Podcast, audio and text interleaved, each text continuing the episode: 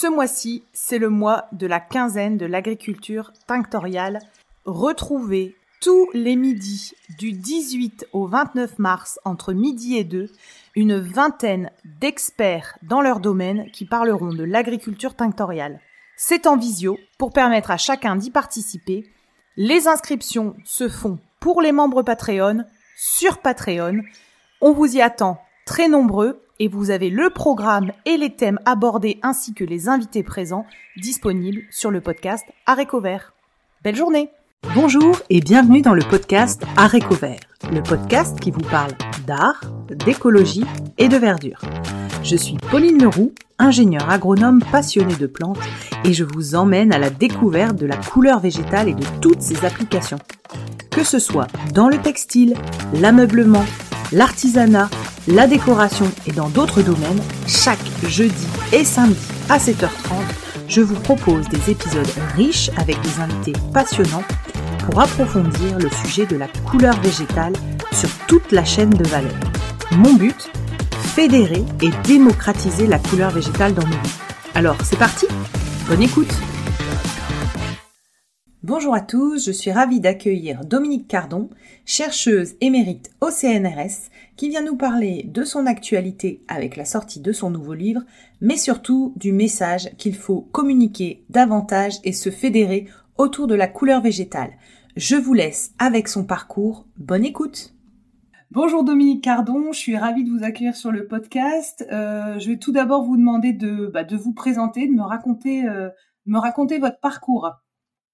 c'est un long parcours parce que je suis, euh, je vais bientôt avoir 76 ans, donc vous voyez que j'ai en principe beaucoup à raconter parce que j'ai une très longue histoire. Donc le parcours, il commence très euh, banalement, enfin bon, du coup une formation universitaire en histoire et archéologie, à la suite de laquelle, euh, au niveau de la maîtrise, je décide de me spécialiser en histoire et archéologie des études celtiques. Donc vous voyez, on est loin encore des teintures naturelles. Alors les études celtiques m'amènent avec une bourse de recherche en Irlande où j'étais en train donc d'étudier l'archéologie et la linguistique euh, celtique. Donc là-dessus, je trouvais que c'était beaucoup de travail intellectuel, pas beaucoup. Euh, je, je, crois beaucoup dans l'équilibre. sana incorpore sano, donc j'essaye de faire du sport. C'était un peu compliqué en Irlande à l'époque pour les femmes. Et euh, je découvre là-dessus euh, j'ai toujours aimé la musique. Donc, lors d'un concert de musique traditionnelle, je rencontre deux jeunes femmes qui s'installaient en Irlande venant d'Angleterre et qui avaient fait leurs euh, études euh, d'art avec une spécialisation textile et qui portaient des vêtements extraordinaires. Donc, je leur demande si elles, les avaient fait elles-mêmes. Elles me disent qu'elles ont fait une formation en, en tissage et teinture. Et là-dessus, ben, je leur demande de me donner des cours de tissage. À l'époque, évidemment, elles travaillaient surtout avec des teintures euh, synthétiques, mais en Irlande, à l'époque, dans les années 70, euh, il y avait encore quelques tisserands de tweed en Irlande qui pratiquaient la teinture naturelle avec les lichens notamment. Donc euh, j'ai appris les deux, les techniques de, de, tissage et je suis allée regarder, hein, c'était pas encore des, leçons, mais voir teindre euh, des fils en, teinture avec des lichens. Donc ça m'a sensibilisée aux teintures naturelles, ce qui a conforté d'une part mon amour des couleurs et ensuite mon amour des plantes et de ce qu'on pouvait faire avec les plantes. Euh, Là-dessus, je me dis, mais voilà, c'est ça que je veux faire, c'est combiner ce que j'étais en train de faire, c'est-à-dire histoire des techniques et de la teinture et de, et de l'archéologie avec, avec une spécialisation non plus en teinture et technique textile, mais teinture et, et technique pour le monde entier. Donc, euh, comme elles avaient, ces jeunes femmes, un, un intérêt particulier pour euh, les textiles précolombiens, elles m'ont communiqué leur virus. Après cette formation, euh, je suis allée, euh, j'ai pris une année sabbatique et j'ai passé un an au Pérou à rencontrer des archéologues d'une part qui m'ont confié l'étude de leurs euh, textiles. C'était encore une, un domaine de recherche très assez rare à cette époque-là. Donc, je, on m'a confié euh, des travail sur des corpus archéologiques et par ailleurs, je suis allée rencontrer euh, des tisserands qui pratiquaient encore les teintures naturelles euh, dans les Andes et ensuite par euh, relation, par rencontre, etc. en Amazonie péruvienne, c'est-à-dire de l'autre côté des Andes, à l'est des Andes, le Piémont, pas l'Amazonie très basse, mais encore la région où on peut circuler à pied. Voilà, donc après ça, je suis rentrée en France, où je me suis installée en Cévennes avec mon mari. Et là, euh, j'ai pris le temps de découvrir les ressources de la flore locale, c'est-à-dire tout ce qu'on avait comme plantes tinctoriales, sachant que j'ai retrouvé mon amour pour les lichens euh, irlandais parce qu'en fait, je vis en Cévennes granitiques et que on retrouve en grande partie la même flore euh, de lichen mais euh, bien d'autres plantes, puisque les Cévennes ont la chance d'être à la frontière entre le monde méditerranéen et sur les pentes les plus élevées et face nord, des plantes qui sont même euh, carrément euh, trouvées jusque dans les pays du nord de l'Europe. Alors ça, ça m'a donné une base de, d'exploration parce qu'en parallèle, évidemment, j'avais repris mes recherches en freelance sur sur les ressources écrites, c'est-à-dire je, me suis appliquée à, à, tester des recettes anciennes avec justement ce que j'avais sous la main sur place. Là-dessus, ayant poursuivi mes études, je me suis présentée euh, au concours du CNRS où j'ai été euh, acceptée en tant que chercheur et à partir de là, ma, ma carrière est à la fois classique et exceptionnelle dans la mesure où je suis le cursus habituel, euh, chargé de recherche, directeur de recherche, avec tous les échelons euh, administratifs euh, que, que l'on veut, et en même temps pionnière d'un domaine de recherche que, à défaut, on a classé dans les sciences humaines et sociales, mais que je poursuivais d'une manière complètement interdisciplinaire qui à l'époque était à la fois euh, regardé avec, je dirais pas suspicion, mais étonnement, et euh, qui, qui ne facilitait pas vraiment euh, les progrès rapides dans la carrière, on va dire. Malgré tout, le CNRS est une institution qui reconnaît les résultats et qui reconnaît la qualité des recherches. Et par conséquent, j'ai fini par être reconnaître non seulement parce que j'ai eu euh, l'année même où je suis entrée au Sénat, j'ai eu un prix de la de hauteur de la culture scientifique et technique. Alors là, c'était pas le CNRS, c'était l'Académie des sciences qui accordait ça. Et puis finalement, j'ai eu quand même euh, la médaille d'argent du CNRS et à la clé, en fin de carrière, euh, la Légion d'honneur pour mes travaux. Ce qui était exceptionnel d'une part en tant que femme, d'autre part en tant que civile. Mmh. Et et enfin en tant que représentant des, sciences humaines et sociales et en tant que bah, pionnière dans ma discipline. En gros, c'est mon parcours. c'est pas mal, c'est vraiment pas mal. Du coup, donc on, voit comment vous êtes arrivé à la teinture végétale. Alors, la teinture végétale, je dirais que c'est quand même quelque chose qui est qui me paraît logique en fait. N'importe qui et on est très très très nombreux au monde, je crois, toutes civilisations confondues, qui s'intéressent à la fois aux couleurs et aux plantes, à un moment se dit mais pourquoi pas la teinture euh, végétale? Bon, qui m'a formé Ça c'est votre question d'après, j'imagine. Oui, Alors, exactement. qui m'a formé Ben je vous ai un peu répondu. En fait, à l'époque, il n'y avait pas grand monde pour vous former, même euh, pas du tout, en tout cas en France. Et donc, euh, qui m'a formé ben, les, gens que j'ai observés, les, les, maîtres de la teinture qui existaient encore à cette époque-là, c'est-à-dire euh, très très peu de teinturiers irlandais qui partageaient encore ces savoirs, surtout euh, avec une très grande générosité les teinturiers péruviens. Des Andes et euh, d'Amazonie, euh, avec qui je euh, dont je partageais l'existence. En réalité, c'est comme ça que ça se passait. On allait sur place, on était, on se donnait la peine de parler leur langue, ce qui était mon cas, et d'être à peu près poli et civilisé. Et donc, on était accepté avec une grande générosité. Préalablement, je dirais qu'au Pérou, j'ai eu la chance d'être introduite par des amis anglais, justement, euh, auprès d'une dame qui avait un parcours exceptionnel. C'était une, une personne qui avait travaillé avec Annie Albers, c'est-à-dire l'avant-garde euh, allemande d'avant-guerre aussi, et qui avait été obligée de se sauver d'Allemagne euh, parce qu'elle était d'une famille juive et qui s'était relocalisée alors de manière totalement imprévue dans une ville des Andes et qui avait créé un atelier de teinture où elle euh, employait de préférence des femmes, euh, nombreuses familles en, au Pérou, oui, monoparentales avec des ah, dames qui, élèvent leurs enfants toutes seules. Donc il y avait à la fois un aspect artistique et social. Et elle m'a euh, accueilli, invitée pendant plus d'un mois pour travailler pour elle et rencontrer et me, présenter euh, ce qu'elle connaissait comme euh, teinturier pratiquant encore la teinture naturelle. Alors son nom c'était Francisca Mayer, une grande dame euh, de l'art et de la teinture. Et du coup, donc je, je, reviens un petit peu à donc j'ai bien compris la formation c'était vraiment en direct avec les les bah, les, les, les, praticiens, euh, parce qu'à l'époque, je pense qu'il n'y avait pas encore de, de, livres ou de, ou de formation académique comme il peut y avoir aujourd'hui.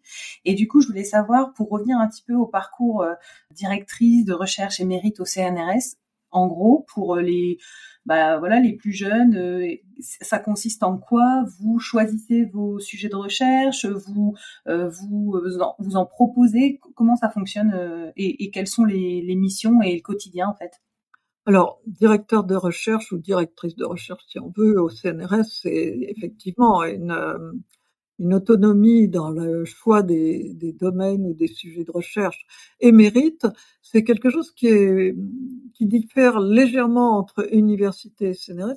Au CNRS, c'est quelque chose qu'on demande et qui est accepté ou pas par des pairs. C'est une espèce de, de pas de concours, mais en fait, c'est pas automatiquement accordé. Ça consiste à continuer à travailler après la date limite où on devrait prendre sa retraite.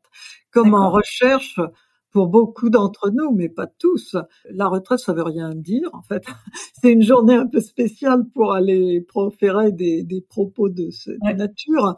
Euh, pour moi, c'était évident que quoi que soit la décision du CNRS, j'allais continuer à, à poursuivre dans cette voie parce que c'est ma passion, parce que j'ai des responsabilités, parce que je suis euh, en toute modestie irremplaçable à certains égards, mais pas pour tout. Et puis de toute façon, euh, je devrais être remplacée un jour ou l'autre, ça c'est clair. Mais je voulais continuer, et donc c'est ce que nous donne euh, comme possibilité le CNRS. On prend sa retraite, on prend sa retraite bonne ou mauvaise, ça, ça dépend de la longueur de la carrière, mais on, on a c'est pour ça que je l'ai demandé. On peut continuer à participer à des projets de recherche, même internationaux, donc européens ou quoi que ce soit, en bénéficiant des, des, des fonds, des, des subventions, des, des, financements qui sont attribués à ce projet de recherche euh, dans une certaine mesure. Et surtout, et c'est surtout pour ça que je l'ai fait aussi, on peut participer, on peut faire partie du jury de thèse. On ne peut plus diriger tout seul une thèse, mais on peut co-diriger et surtout faire partie du jury. Or, il faut savoir que pour anticiper sur euh, une autre question, je ne peux plus euh, donc diriger une recherche, mais euh, je suis parmi les rares personnes qui, dans notre domaine de recherche, a une habilitation à diriger des recherches pour la France ou pour l'Europe. Et donc, euh, je suis une des rares personnes qui peut faire partie d'un jury, non seulement de thèse, mais d'habilitation, c'est-à-dire euh, le pied à l'étrier des jeunes chercheurs qui vont nous succéder. C'est ah, essentiellement pour ça que j'ai fait ça. D'accord. Donc aussi, on, y reviendra après, mais c'est aussi une action dans la transmission et dans le partage. Absolument. Euh, D'accord. Et du coup, est-ce que vous pouvez, moi j'ai encore un peu de, de, de, mal à imaginer un exemple de, de, sujet de recherche, ça peut être quoi euh, Parce que vous avez, vous êtes multi euh, multitâche euh, de l'archéologie, de l'histoire, de la teinture. Du coup, ça pourrait être quoi un sujet de thèse de Dominique Cardon? Alors, oui, effectivement, j'ai trois, j'ai mené en parallèle trois voies de recherche. L'une, donc sur la recherche sur les sources écrites, sur les techniques textiles et la teinture, elles étaient pour pour cela, pour être pertinentes dans ce domaine, il faut pouvoir euh, mener de front, enfin disons avoir une euh, double casquette, et c'est ce que j'ai essayé d'acquérir dès le début, c'est-à-dire être capable de lire les écritures anciennes, de comprendre les langues anciennes, d'une part, enfin avec la limite euh, évidemment des compétences linguistiques, mais il faut aussi être capable de lire les écritures, les manuscrits. Et là, il faut savoir qu'il y a des, des, des mètres cubes, euh, pour parler en termes concrets, de documentation qui n'ont pas été exploités parce que justement, il est très rare d'avoir des personnes qui ont la double compétence, qui sont à la fois capables de lire ce qui est écrit et de comprendre le, le fond de ce qui est écrit. Un, un collègue même euh, qui soit excellent en écriture du Moyen Âge, on va dire, il peut être complètement désarçonné parce qu'il est en train de lire et il comprend pas du tout de quoi il s'agit. Donc, j'ai essayé d'exploiter au maximum mes doubles compétences pour euh, faire une percée dans ce domaine. Bon, première direction. Deuxième direction, c'était l'archéologie. On était quasiment euh, très très très peu, même au niveau mondial, à être capable de prendre un textile archéologique et d'en tirer tout ce qu'on appelle publier, c'est-à-dire de dire tout ce qu'on pouvait en dire du point de vue technique d'abord et d'en tirer une perspective historique deuxièmement. Et donc c'est ce que je me suis attachée à faire. Alors je vais vous donner des exemples bientôt. Ma troisième euh, voie de recherche, c'était de, faire émerger le domaine euh, des teintures naturelles et de l'histoire de la teinture dans le, le, champ de la mmh. recherche. Et ça, c'était euh, complètement euh, un non défriché, complètement vierge à l'époque. Donc voilà. Comme exemple de recherche passée ou présente, peux vous donner euh, mes gros chantiers archéologiques actuels, c'est-à-dire depuis 1997. J'accepte maintenant surtout des projets sur le long terme qui me donnent une vision d'ensemble, qui me permettent d'avoir euh, une vision presque statistique de ce qui se passe à une époque donnée dans un endroit du monde donné. Donc il y a deux exemples que je vais vous donner. Un, le monde romain du, des trois premiers siècles de notre ère, que j'étudie d'après des restes de textiles archéologiques découverts dans le désert oriental d'Égypte par une équipe extraordinaire menée par euh, Hélène Cuvigny et Jean-Pierre Brun. Euh, l'un de l'université Paris-Sorbonne et du CNRS et l'autre du Collège de France. Et donc là, on a, euh, grâce à leurs recherches et à la série de sites qu'ils ont entrepris de défricher, euh, j'ai eu accès à des centaines, peut-être on doit approcher le millier de textiles découverts dans des dépotoirs. Et alors ces textiles, je les, je les étudie seul principalement ou quand c'est trop euh, avec euh, l'aide de collègues. De A à Z je dirais. Il faut tout dire d'un textile archéologique. Depuis euh, comment il est de quelle matière il est fait comment cette matière a été filée comment elle a été tissée ou mise en forme d'une autre manière que le tissage. Et on arrive à comment elle a été teinte voilà, c'est ça qui nous amène aujourd'hui. Deuxième grand chantier mené par euh, la mission archéologique franco-chinoise au Xinjiang depuis 2002 en ce qui me concerne.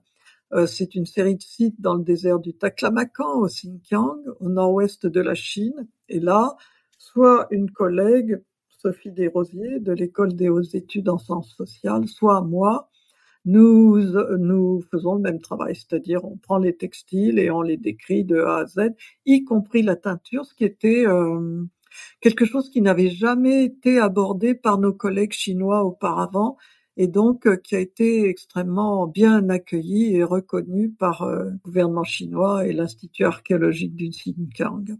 Voilà, c'est ce genre de travaux que je mène, avec d'autres dont on va parler plus tard, qui sont plus d'ordre anthropologique, ethnologique. Euh, ok. Voilà. Là, c'est très concret pour moi, je, je comprends bien. Euh, donc, vous me dites, vous allez bientôt avoir 76 ans, vous avez commencé, on va dire quand même assez tôt euh, dans tous ces domaines si vous aviez trois fiertés à extraire de tout ce parcours, qu'est-ce que vous nous citeriez sur, bah, sur le sujet de la teinture végétale et un peu plus loin, qu'est-ce qui pour vous euh, ressort de votre parcours? Alors ça, c'est une, une, euh, justement le genre de question qu'on n'aime pas du tout dans mon domaine. un chercheur de, de la recherche publique, il est pas fier. Euh, un chercheur de la recherche publique, il est, il est reconnaissant ben, justement de l'investissement du citoyen français euh, dans la recherche publique, de, du salaire qu'on obtient pour, euh, pour mener nos recherches, de la confiance qu'on nous témoigne pour mener ces recherches. Euh, la fierté, ma foi, c'est pas vraiment notre culture, mais bon, des choses dont je suis contente, disons, qui me font plaisir et, et que je regrette pas d'avoir fait, tout au contraire. Alors dans le domaine des textiles archéologiques, c'est ce que je vous ai dit, c'est découvertes nouvelles. On, avance. Enfin, notre notre satisfaction, c'est de faire avancer les connaissances au profit de la culture euh, générale du monde entier. En fait, donc, je suis très heureuse d'avoir contribué par mes recherches à faire découvrir la maîtrise des teinturiers du passé. Il faut savoir qu'en Xinjiang, le dernier site sur lequel je travaille, c'est un site de l'âge du bronze, 2000 ans avant Jésus-Christ. On trouve des laines, on trouve des vêtements, couvrent des momies qui ont été enterrées, qui se sont fait ensevelir avec des vêtements qui sont soit en, c'est tout de la laine, hein, en laine pigmentée naturellement, alors ça va du beige au brun, etc. Et on est à un, moment charnière de l'évolution de la sélection du mouton pour tenir des, des troupeaux en, avec des laines blanches. Ben, pourquoi? Parce que la laine blanche, ça permet d'avoir des couleurs vives. Donc la civilisation que j'étudie, les gens dont j'étudie les vêtements, euh, le peu de laine blanche qu'il y avait, ils l'ont utilisé pour se faire des, des, décorations sur leurs vêtements ou des ornements, des colliers, des, des bracelets. J'ai appelé cette civilisation la civilisation du fil rouge. On a des, des fils teints. Alors on a trouvé que c'était de la garance en rouge très très vif. Et, et, ce genre de découverte, ça me permet de, de, répondre aux gens qui disent oh la teinture naturelle, ça donne jamais des couleurs solides et qui vous offrent des des, des produits en teinture naturelle euh, rose pâle ou, ou, vert kaki ou enfin des, des teintures qu'on appelle pastel. Le pastel, ça permettait de teindre en bleu marine. Et aussi ceux qui disent ah mais la teinture naturelle, ça n'est pas durable. Alors qu'on me montre une teinture synthétique sur une fibre synthétique qui est 5000 ans, de toute façon, c'est pas possible maintenant. Et moi, je peux vous montrer des teintures qui ont 4000 ans et qui sont aussi rouges qu'on peut imaginer le rouge. Voilà. donc un témoignage qui permet de lever un des, un des premiers préjugés sur la teinture végétale, c'est la, la durée, euh, la solidité de la, de la couleur dans le temps, et du coup, c'est une Et puis l'intensité et la vivacité. Hein. Bon, donc ça, c'est hum, une autre, c'est moins spectaculaire à mon avis. Mais par exemple, pour la, oui, parmi les préjugés, mais mes fiertés, c'est de remettre en question des idées reçues. Euh, non pas dire qu'elles sont fausses, mais, mais dire oui, excusez-moi, mais voilà, j'apporte quand même cette euh, cette petite pierre euh, mmh. pour euh, qui qui va pas dans le sens de ce que vous racontez. Donc il y avait ces il y a aussi des mythes. Donc j'aime pas les mythes non plus. Alors, comme mythe, il y avait la teinture, la, la teinture en pourpre de, de l'Antiquité, c'est vrai qu'à certaines époques, elle était aussi chère que l'or. Mais justement, c'est pas à toutes les époques. Et donc, notre série de fouilles en Égypte a montré, parce que je me suis euh, entêtée à obtenir du gouvernement égyptien l'autorisation de faire des prélèvements, que j'ai réussi à trouver des, des, collègues chimistes pour étudier les, les teintures de ces textiles, et on a multiplié par Euh, le nombre de textiles teints à la vraie pourpre de coquillage, donc euh, un groupe de muricidés, des mollusques marins. On a multiplié par ça peut-être par euh, 3, 4, voire 10. Et euh, ça a permis aussi de prouver que même des, des tranches de population beaucoup plus moyennes en fait, y compris les carriers ou des ouvriers qui travaillaient dans, ces mines du désert oriental d'Égypte pouvaient se payer des vêtements avec des petits ornements mais teints à la vraie pourpre. Hum. J'ai aussi réussi, euh, grâce à ces séries d'analyses, de montrer qu'on déclinait, et ça c'est un côté euh, écologique, optimisation des ressources qui parle à notre époque, c'est-à-dire que à partir d'un matériau tinctoriale, d'une matière tinctoriale mmh. précieuse.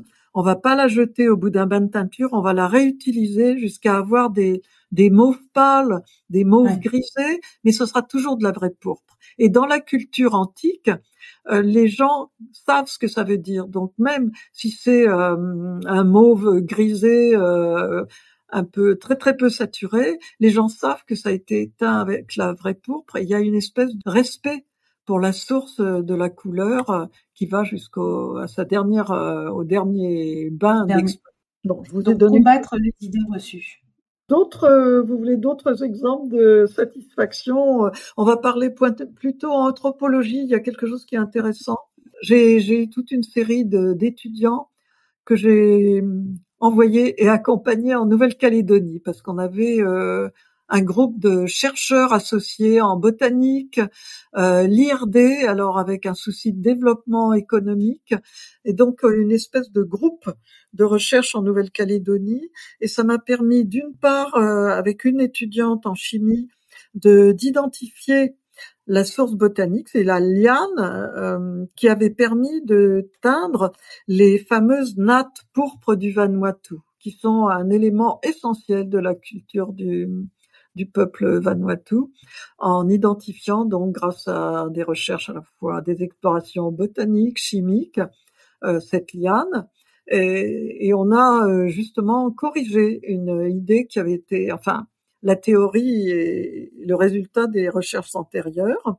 Donc maintenant, on sait exactement comment ont été obtenus ces rouges magnifiques.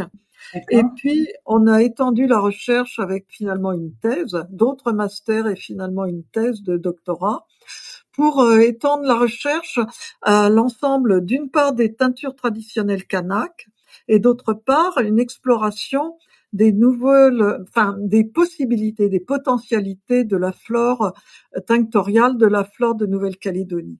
Alors il y a deux aspects. D'une part, développement ouverture des connaissances, puisqu'on est encore en train de découvrir des plantes. Ça nous mène sur euh, ben, l'exploration actuelle qui va, euh, disons, euh, qui est une espèce de course contre la montre, qui va contre la disparition des espèces à laquelle on a on assiste actuellement, en essayant de connaître les, les ressources de la flore avant qu'elles disparaissent. C'est un peu désespérant lors de cette thèse, on a d'une part identifié les teintures des textiles traditionnels kanak. Alors ceux qui sont conservés en Nouvelle-Calédonie, au musée de Nouvelle-Calédonie, et aussi, ça c'est un aspect très important, ceux qui sont conservés dans des musées français parce qu'on les a importés. Mmh. Alors, ça, ça concerne tout la restitution ou pas euh, des documents qui sont dans nos musées européens.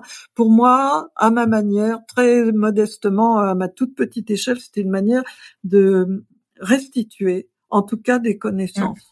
Voilà, de d'apporter ce qu'on pouvait apporter à, à, des peuples qui ont été euh, dépossédés de mmh. leur de leur patrimoine. On leur euh, rend enfin on leur rend pas, mais on leur euh, apporte ces connaissances sur euh, sur ce patrimoine qui pourrait pas, qui ne pourrait pas forcément euh, avoir encore avec l'équipement universitaire et de recherche dont ils disposent actuellement.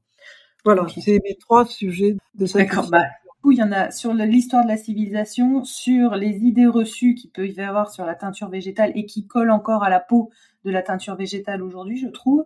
Et ensuite, c'est plutôt sur l'anthropologie, restituer des savoirs et donner des, voilà, des naissances euh, Ce que je pourrais, ce que je pourrais ajouter, mais ça, c'est, vous le, vous le classez comme vous voulez, c'est qu'en fait, euh, par chance, ce domaine de, des teintures, de, de l'étude des teintures euh, naturelles, on est disons, au confluent de, de tellement de, de de domaines qui sont à la fois touchent à la nuit des temps, hein, qui touchent aux origines de l'humanité d'une part, et qui sont à la pointe de, nos, interrogations actuelles. Et ça porte, hein, c'est quelque chose qui me porte constamment. Vois que vous avez, franchement, vous me faites voyager euh, par votre récit, vos expériences. Je voulais savoir s'il y avait une civilisation ou un pays pour qui la teinture végétale reste fortement ancrée, fortement euh, pratiquée et en gros quelles pratiques ils en font, comment ça se transmet. Euh, Alors là, cette question-là, elle, euh, elle fait suite à la dernière partie de, de la question d'avant. En fait, il faut savoir que on parle beaucoup de disparition des espèces. C'est un drame, on n'en dira jamais assez.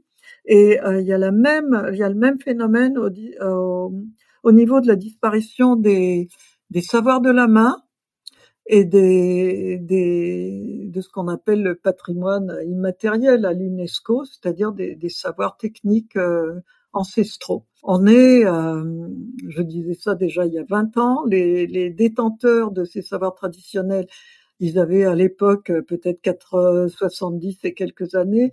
Maintenant, c'est plutôt dans les 90, 100. Euh, j'ai rencontré une amie japonaise que j'avais déjà rencontrée. C'est une grande, grande. Euh, alors au Japon, c'est des trésors vivants. On pleurait en se quittant. Euh, elle était à Okinawa. Je ne sais pas si elle vit encore. Elle doit avoir presque 100 ans. Bon, alors le Japon, justement, c'est un des pays où on a encore, mais c'est un cas particulier parce qu'on tient les deux bouts de la chaîne, c'est-à-dire la transmission euh, la conservation et l'innovation. On va revenir un peu en arrière, des choses encore plus tristes, des pays avec une énorme, magnifique tradition de teinture naturelle. Alors ça, ça concerne tout le continent africain, sans exception, et où les gens, les, les, les grands maîtres de la teinture meurent et sauf exception, il n'y a pas de, il a pas de transmission ou il n'y a pas de d'écrit de, ouais, de passage de non, mais il n'y a personne pour suivre. Pourquoi? Parce que euh, et là c'est quelque chose de très politique. Hein, on, on, tue, on est en train de tuer, euh, mais ça fait déjà un moment. On tue ces savoirs traditionnels sur la le tissage et la teinture, sur la fabrication des vêtements avec nos montagnes de fripes en teinture synthétique, textile synthétique, toutes nos ordures en fait qu'on envoie là-bas pour que les gens, évidemment, pour habiller les gens, c'est moins cher ou c'est plus facile. Mais on, on casse euh, non seulement des traditions, mais aussi un respect pour le textile que nous avons perdu de toute façon euh, en Occident, mais qu'on transmet, euh, dont on infecte, disons, euh, le reste de la planète et surtout les pays les plus pauvres.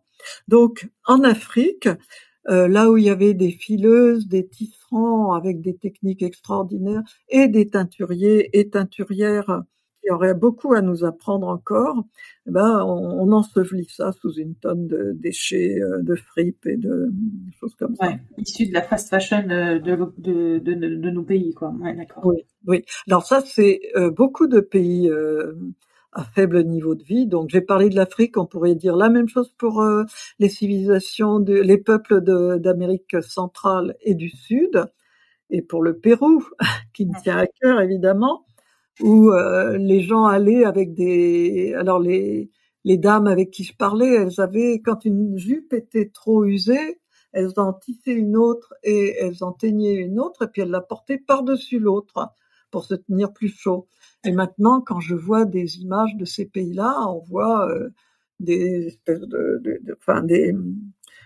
des déchets de vêtements en synthétique, euh, c'est lamentable. En fait, qui leur donne des airs de, oui, qui les fait, oui, qui les représente comme des gens misérables, alors que c'est c'est des civilisations qui ont encore beaucoup, beaucoup, beaucoup à nous apprendre. Donc c'est vraiment dramatique. Bon, alors on va passer à des choses plus gaies. Des, des pays qui ont résisté à cette évolution, comme l'Inde. Alors on va dire l'Inde, ils tiennent les deux bouts de la chaîne. Je reparlerai du Japon, où il y a à la fois encore un soutien c'est souvent le gouvernement hein, qui, qui, appuie ce genre de, de démarche et aussi euh, des groupements ou des ONG ou bien des, personnes privées qui, soutiennent en achetant, euh, qui soutiennent avec des subventions ou qui achètent à un juste prix des produits textiles et qui participent ainsi au maintien de, ces savoirs traditionnels. Donc, en Inde, c'est un sous-continent, je dirais, c'est un monde de, de savoirs tellement divers. Et là, on a ça, on a ce, euh, ce maintien de tradition extraordinaire euh, dans, dans le domaine du tissage et de la teinture, et en même temps euh, des, des institutions de recherche ou de développement gouvernemental qui soutiennent des, des, recherches de pointe. Je peux citer des, des, collègues chercheuses comme Padma Vankar ou dans le nord-est de l'Inde et Sharada Devi à Hyderabad, qui sont deux chercheuses en chimie qui ont énormément fait pour le, le progrès de nos connaissances en teinture naturelle au point de vue biochimique. Euh, il y a aussi des directeurs de d'institutions comme euh, la National Forestry, des, oui, l'équivalent de notre ONF. Dans, dans tous les domaines, il y a des gens qui, qui s'intéressent encore aux plantes tinctoriales et au, à la recherche sur ces plantes et sur leurs techniques d'application.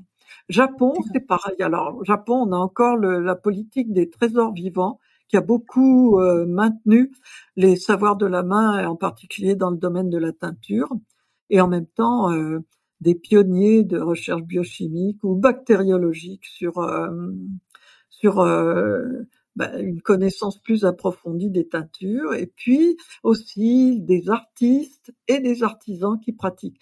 L'écueil, c'est que là, alors, c'est un peu différent. On a le choc culturel. Il y a une nouvelle génération au Japon qui, qui risque de ne pas mettre autant de, de moyens financiers, on va dire, de ne pas acheter ces, ces parce que c'est très cher. Quelque chose qui est au Japon, un kimono, ça, ça coûte, euh, ça coûte le juste prix de ce que ça représente, c'est-à-dire euh, c'est un trésor patrimonial.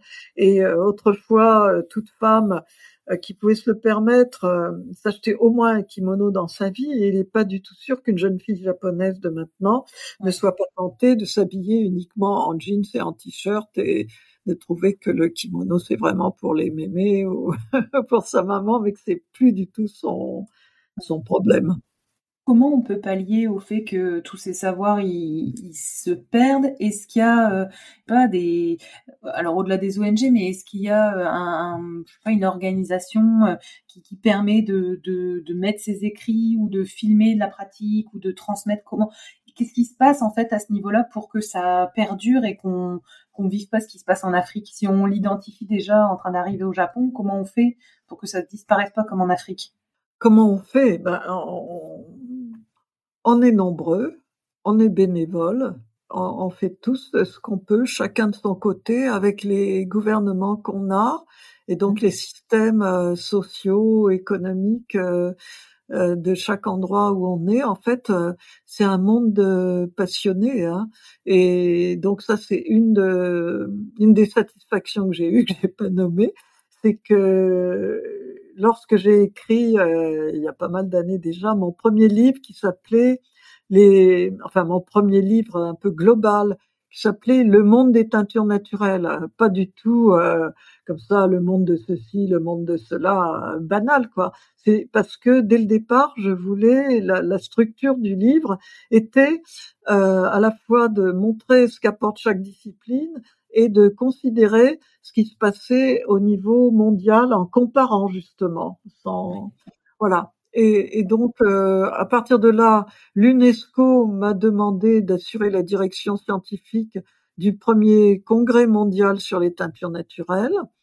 Euh, grâce à l'UNESCO, on a, disons, j'ai finalement ce, ce, congrès a fédéré et a attiré pratiquement la totalité des acteurs dans le domaine.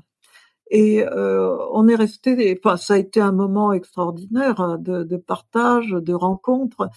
Ça a été le départ d'une série de, congrès mondiaux où on se rencontre, qui continuent à être euh, très interdisciplinaires. Euh, quand j'entends interdisciplinaire aussi, non seulement les chercheurs, mais les praticiens, artisans, artistes, industriels, et, tout le monde échange. Il y a des ateliers où on voit les, les trésors vivants du monde entier et pratiquer les techniques qui sont en train de disparaître.